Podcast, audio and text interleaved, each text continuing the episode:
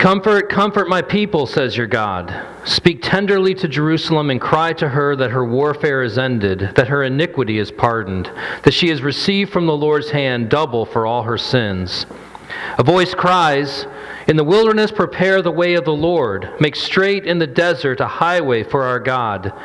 Every valley shall be lifted up, and every mountain and hill be made low. The uneven ground shall become level, and the rough places a plain. And the glory of the Lord shall be revealed, and all flesh shall see it together, for the mouth of the Lord has spoken. A voice says, Cry. And I said, What shall I cry? All flesh is grass. And all its beauty is like the flower of the field. The grass withers, the flower fades when the breath of the Lord blows on it. Surely the people are grass. The grass withers, the flower fades, but the word of our God will stand forever. Go on up to a high mountain, O Zion, herald of good news. Lift up your voice with strength, O Jerusalem, herald of good news. Lift it up, fear not. Say to the cities of Judah, Behold your God. Behold, the Lord God comes with might, and his arm rules for him. Behold, his reward is with him, and his recompense before him. He will tend his flock like a shepherd. He will gather the lambs in his arms. He will carry them in his bosom, and gently lead those that are with young. This is the word of the Lord. You may be seated. Well, the title on the cover of the January 1, 2020 edition of Time magazine read The Age of Anxiety. That was January 1. That was before COVID. Before the pandemic, anxiety was a plague. And it's only grown in the months since. Social unrest, economic uncertainty, political polarization, and the prospect of a winter surge have left many feeling weary, lonely, anxious, and afraid. God's Word speaks into our chaos with one of the most frequent commands in all of Scripture fear not. We're going to spend the next five weeks on that topic gospel truths for anxious times. Fear not. Now, if fear not or don't be anxious are some of the most frequent commands in all of Scripture, then, then why not just pick five? Right? Why not just pick five over the next five weeks and, and look at those five? Why look at Isaiah? I mean, we're going to be beginning here in Isaiah 40. We're going to look at the bulk of Isaiah 40 and 41, and then 43, and then jump to Isaiah 65. Why? Why Isaiah? Oh, I'm glad you asked. The reason why is because it's good for us to remember that the Bible is not just a collection of commands or a collection of truths or a collection of comforting sayings. The Bible is a story. It's a story about God rescuing a people for himself, and we are part of that story. Because if your faith is in Jesus Christ, you have been grafted into that people. And so when we read about the people of God and what they experienced in the Old Testament, we are reading our story. The things that God has to say to his people then are things that he has to say to his people now. The kinds of things that they experienced then are very much like many of the things that we experience now. The Savior that they looked to then is the Savior that we look to now Jesus Christ, the same yesterday, today, and forever. The hope of the world from beginning to end. And Isaiah, and in particular Isaiah chapter 40, is just one of those high points of Scripture. It's just one of those places where you want to stand up when you read it and go, Yes! And so I can't imagine another book to go to in the midst of anxious times when our hearts may be unsettled and afraid than right here in Isaiah.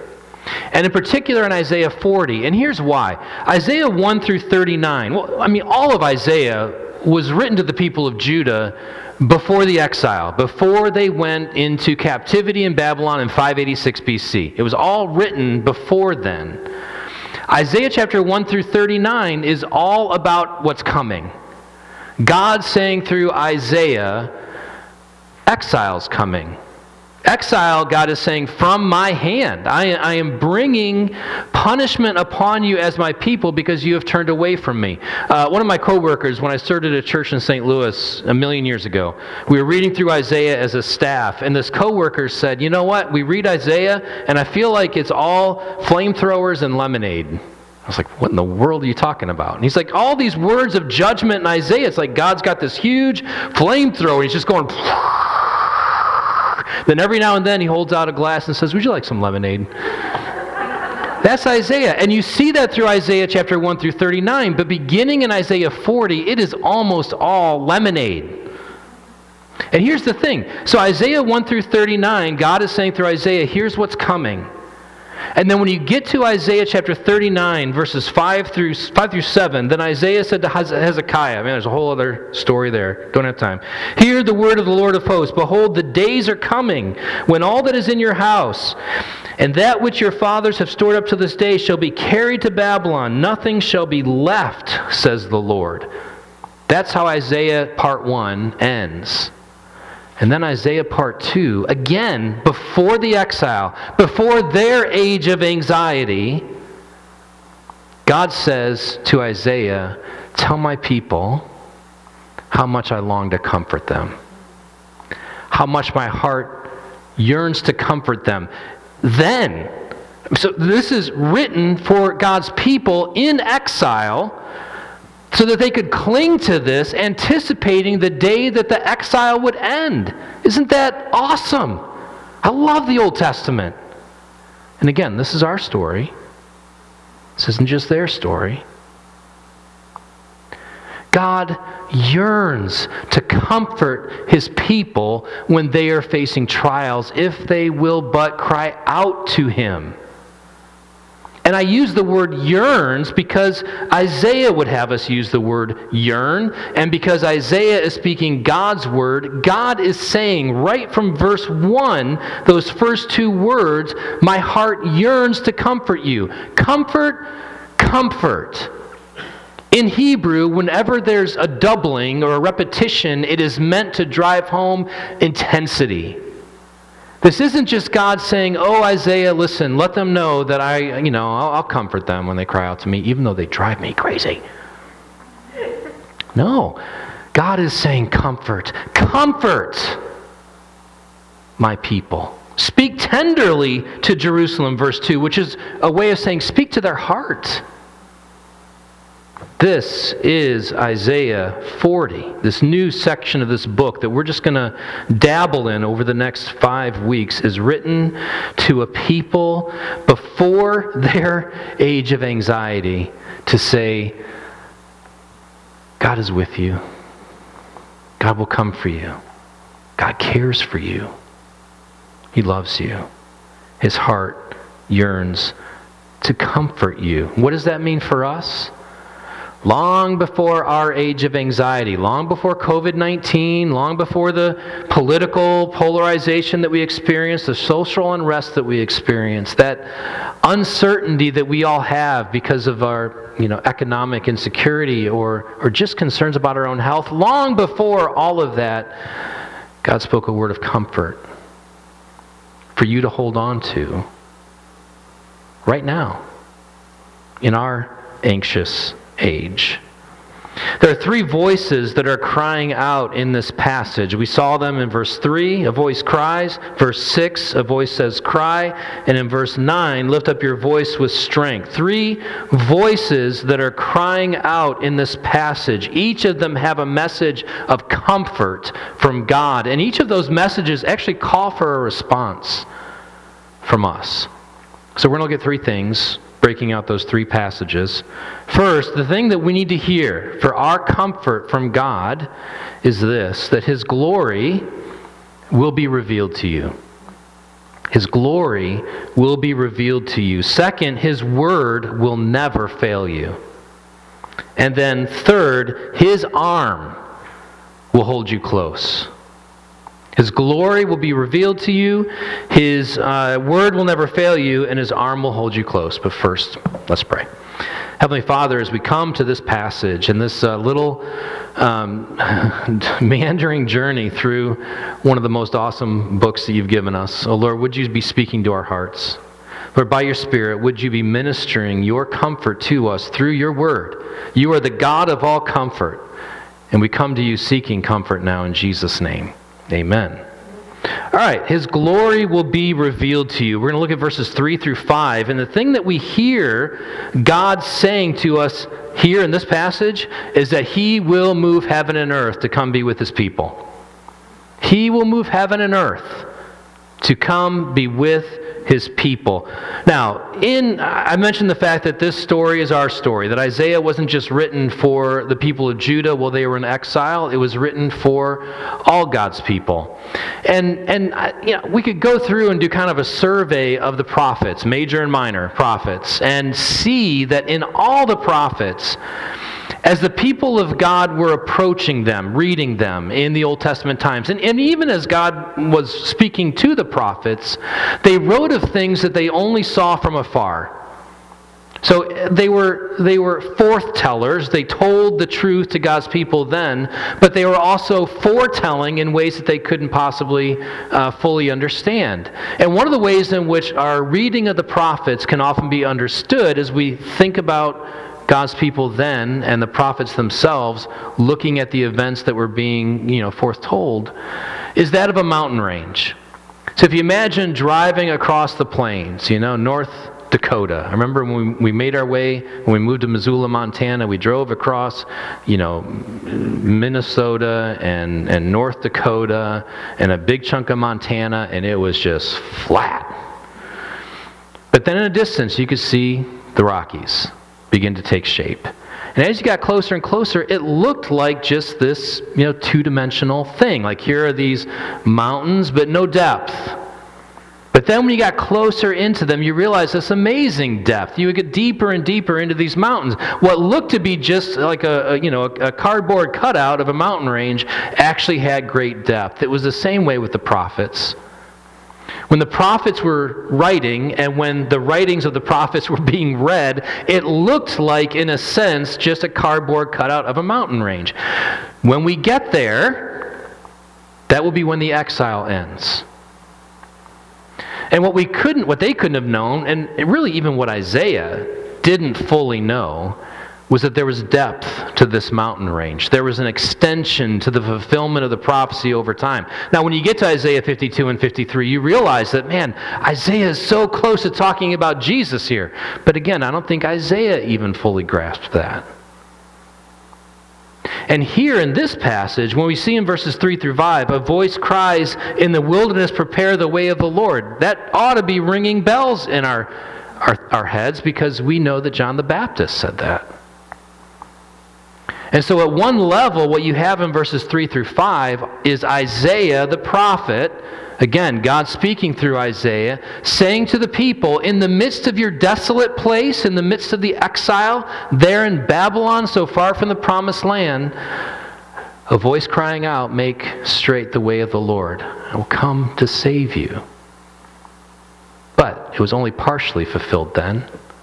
It found a fuller fulfillment in John the Baptist, taking up this very passage so that we might know that it was finding fulfillment yet again.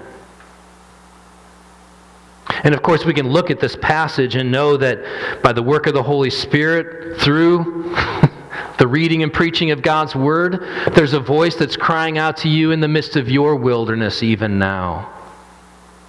What does the voice cry out? Prepare the way of the Lord. What is Isaiah telling us in this passage? He's telling us a few things. First, God will come to the aid of his people. God, King Jesus, will come to the aid of his people. Almighty God. Look at verse 3. In the wilderness, prepare the way of the Lord. Now, in the uh, ancient times, whenever a, a dignitary was coming, often a, uh, a, processional route would even be constructed. Right, so they could come in along a kind of highway, if you will. There'd be ample room for people to see on either side, and, and the way would be made straight for this visiting dignitary or this returning conquering king to come to his people. He comes to a people in a desert place, makes straight in the desert a highway for our God. Again, remember, this is written to God's people in exile in Babylon. Make straight a way. The king is coming. Nothing will hinder his progress. That's what we see in verse 4. Every valley shall be lifted up, and every mountain and hill made low. The uneven ground shall become level, and the rough places a plain. What we are reading there is that the road will be straight, the road will be level, the road will be free of obstacles. Nothing will get in the way of God coming to his people. However, note that we aren't the ones who build this road. Every valley shall be lifted up, not Get to work, people in the desert. Start building a road. Every valley shall be lifted up, and every mountain and hill shall be made low. The uneven ground shall become level, and the rough places a plain. God will see to it. God Himself will see to it, and His glory will be revealed to them. Verse 5 And the glory of the Lord shall be revealed, and all flesh shall see it together, for the mouth of the Lord has spoken. What is the glory of the Lord? Well, going back to the Old Testament, going back to the time of the Exodus, the glory of the Lord was seen in the pillar of cloud and the, in the, in the pillar of fire that led the people out of the Exodus throughout the day and rested with them at nighttime. The, the glory of the Lord appeared as a devouring fire at Mount Sinai when the law was given to Moses the glory of the Lord shone around the shepherds when Jesus was born, and the shepherds were afraid. John tells us that the glory of the Lord is most fully seen in the person of Jesus Christ. It's in John 1:14. And paradoxically, John tells us that Jesus' glory was most fully revealed when he was lifted up on the cross. There, the glory of the Lord was revealed. The glory of God is seen most fully in the glory of Jesus Christ, and he has come to our desolate place. Jesus came. He, he went into the wilderness. He came from heaven to earth to show the way from the earth to the cross, your debt to pay from the cross to the sky. Why? So that the Holy Spirit could be poured out. That all flesh might one day cry out either in joy or in agony with the revelation of the glory of God. There's a partial fulfillment that took place in the time of God's people in exile. There was a greater fulfillment that took place with the coming of Christ. There's, in a sense, a fulfillment here whenever anyone turns to Jesus Christ for their salvation, and one day yet to come we'll reach the end of the mountain range. The glory of the Lord will be revealed. What's our response then to this good news? It's simply this repent.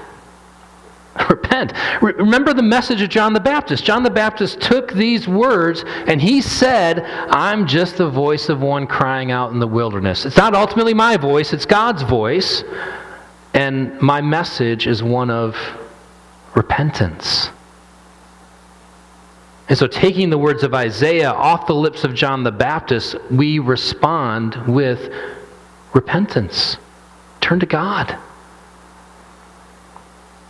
Now, is that where you would think to start in the midst of an anxious time?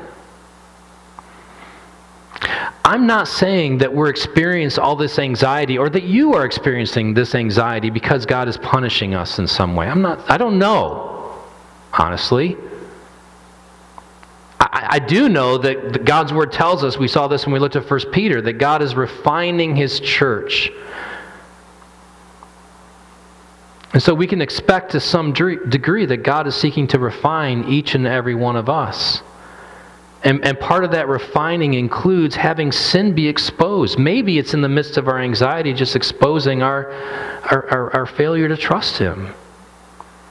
And so maybe repentance in the sense of returning to the Lord and saying, I've been, I have been navigating this craziness apart from you when you have said, I will help you. Oh God, forgive me. I return now to you. The voice of one crying in the wilderness. In the midst of your wilderness right now, God calls out to you through his word and says, Return to me. Even as I'm coming to you and I'm making the way to come to you, in fact, in Jesus Christ, I have come to you, just repent and turn to me. As we do, His glory is revealed to us. We begin to believe in Jesus, we put our hope in Him. We long for him. Our, our prayer, our heart's desire becomes something like that God would increase in us an appreciation and a marveling at His grace, that we might behold the beautiful and great glory of Jesus. And so repent. Second, Isaiah tells us that God's word will never fail us. His word will never fail you. Take a look at verses 6 through 8. A voice says, Cry, and I said, What shall I cry? All flesh is grass, and all its beauty is like the flower of the field. The grass withers, the flower fades when the breath of the Lord blows on it. Surely the people are grass. The grass withers, the flower fades, but the word of our God will stand forever. There's a comfort here. It's this that though we are transient, transient, God's word is permanent. We are transient. grass. All people are grass. If there's anything that speaks to transience, it's that. Especially in a Middle Eastern culture. Kentucky bluegrass probably wouldn't have done well there and fading flowers. The word beauty is actually the word hesed, it's the word glory. All the glory of man is fading. And we know that. You, you might be at an age where it feels like, man, you're always going to be this strong and this vital. Some of us aren't. And it happens so fast, didn't it? But God's word, it's permanent. It's unfading, it's unfailing. Man in all of his promises, man in all of his glory, man in all of his earthbound hope is fleeting, transient, but God's word is permanent. The word of the Lord stands forever. Now, again, coming back to 1 Peter, Peter took up these words the grass withers, the flowers fade, but the word of our God will stand forever. In 1 Peter chapter 1, he takes that and links it to the gospel. This word is the gospel that was preached to you. All the promises of God are yes and amen in Jesus.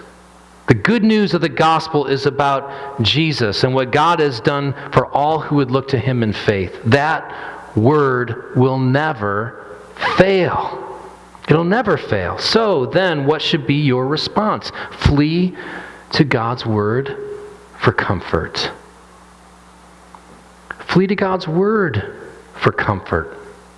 Listen, we've all we've all had those nights or those days or those seasons when earthly comforts fail us. We come to the end of ourselves.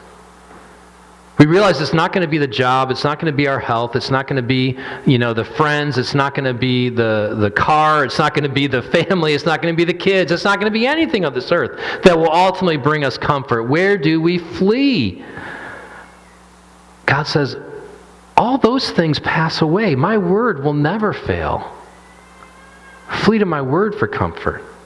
Now, the, the, the presence of God that we saw in terms of the glory in the first point and the Word of God come together in the person of Jesus Christ. He is the Word of God, who is the supreme comforter. Again, if we were to be able to spend more time in Isaiah, we would take Isaiah chapter 61, verses 1 through 3, and hold up Luke chapter 3, where Jesus takes Isaiah chapter 61 and says, Behold, I am here.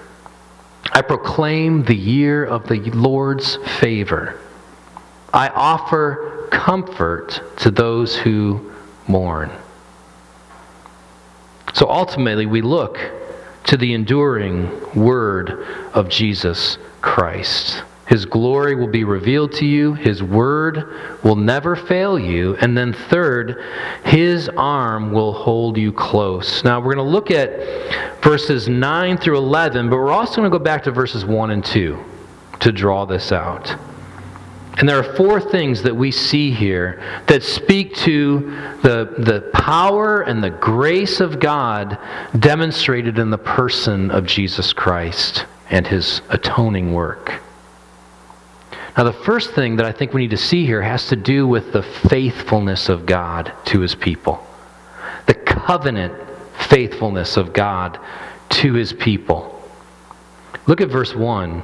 Comfort, comfort my people, says your God. Now, again, keep in mind Isaiah chapter 1 through 39 it all disappear. You're all going to go away.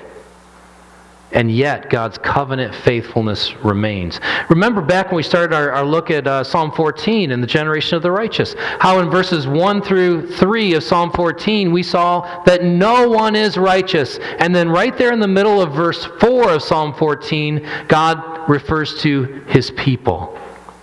My people. My people drawn out from among the none who are righteous entirely by God's grace.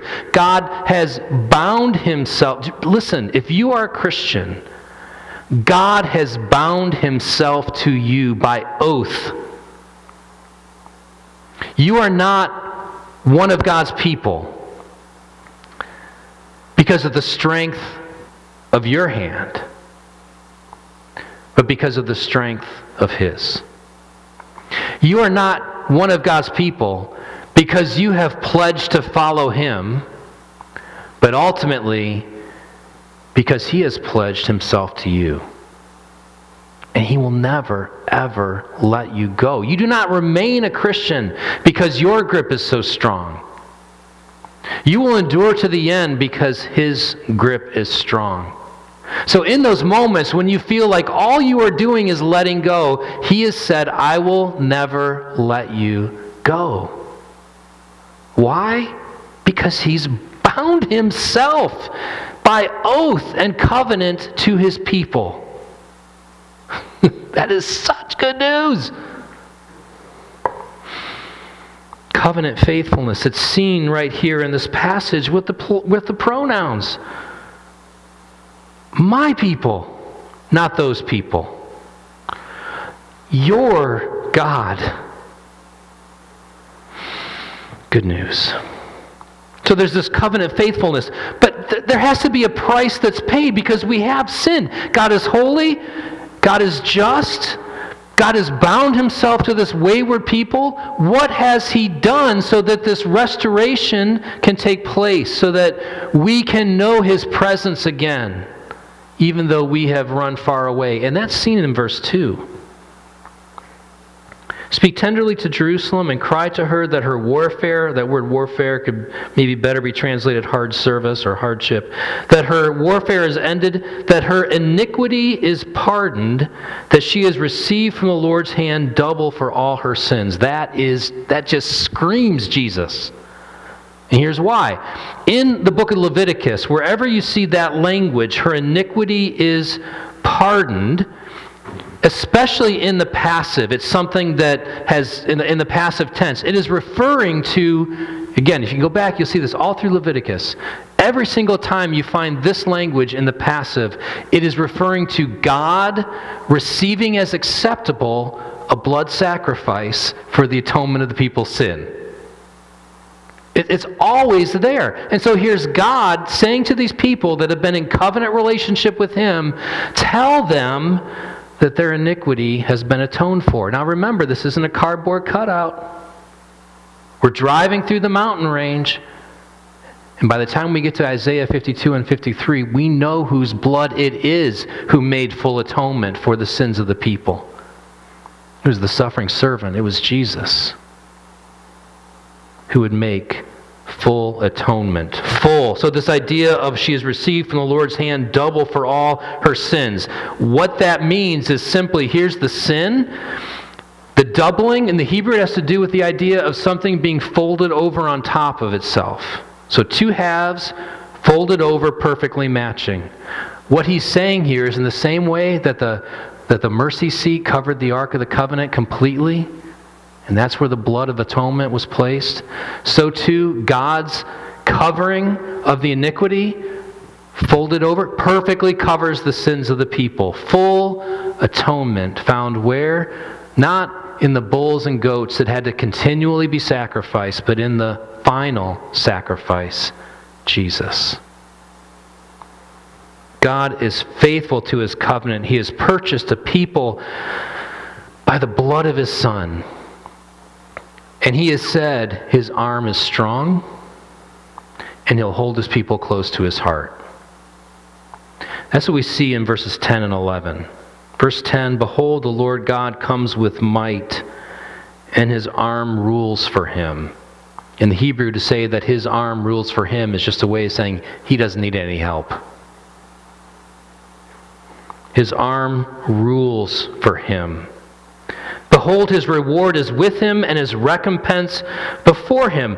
What is his reward?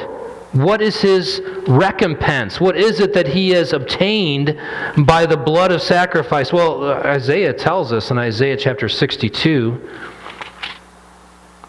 verse 11.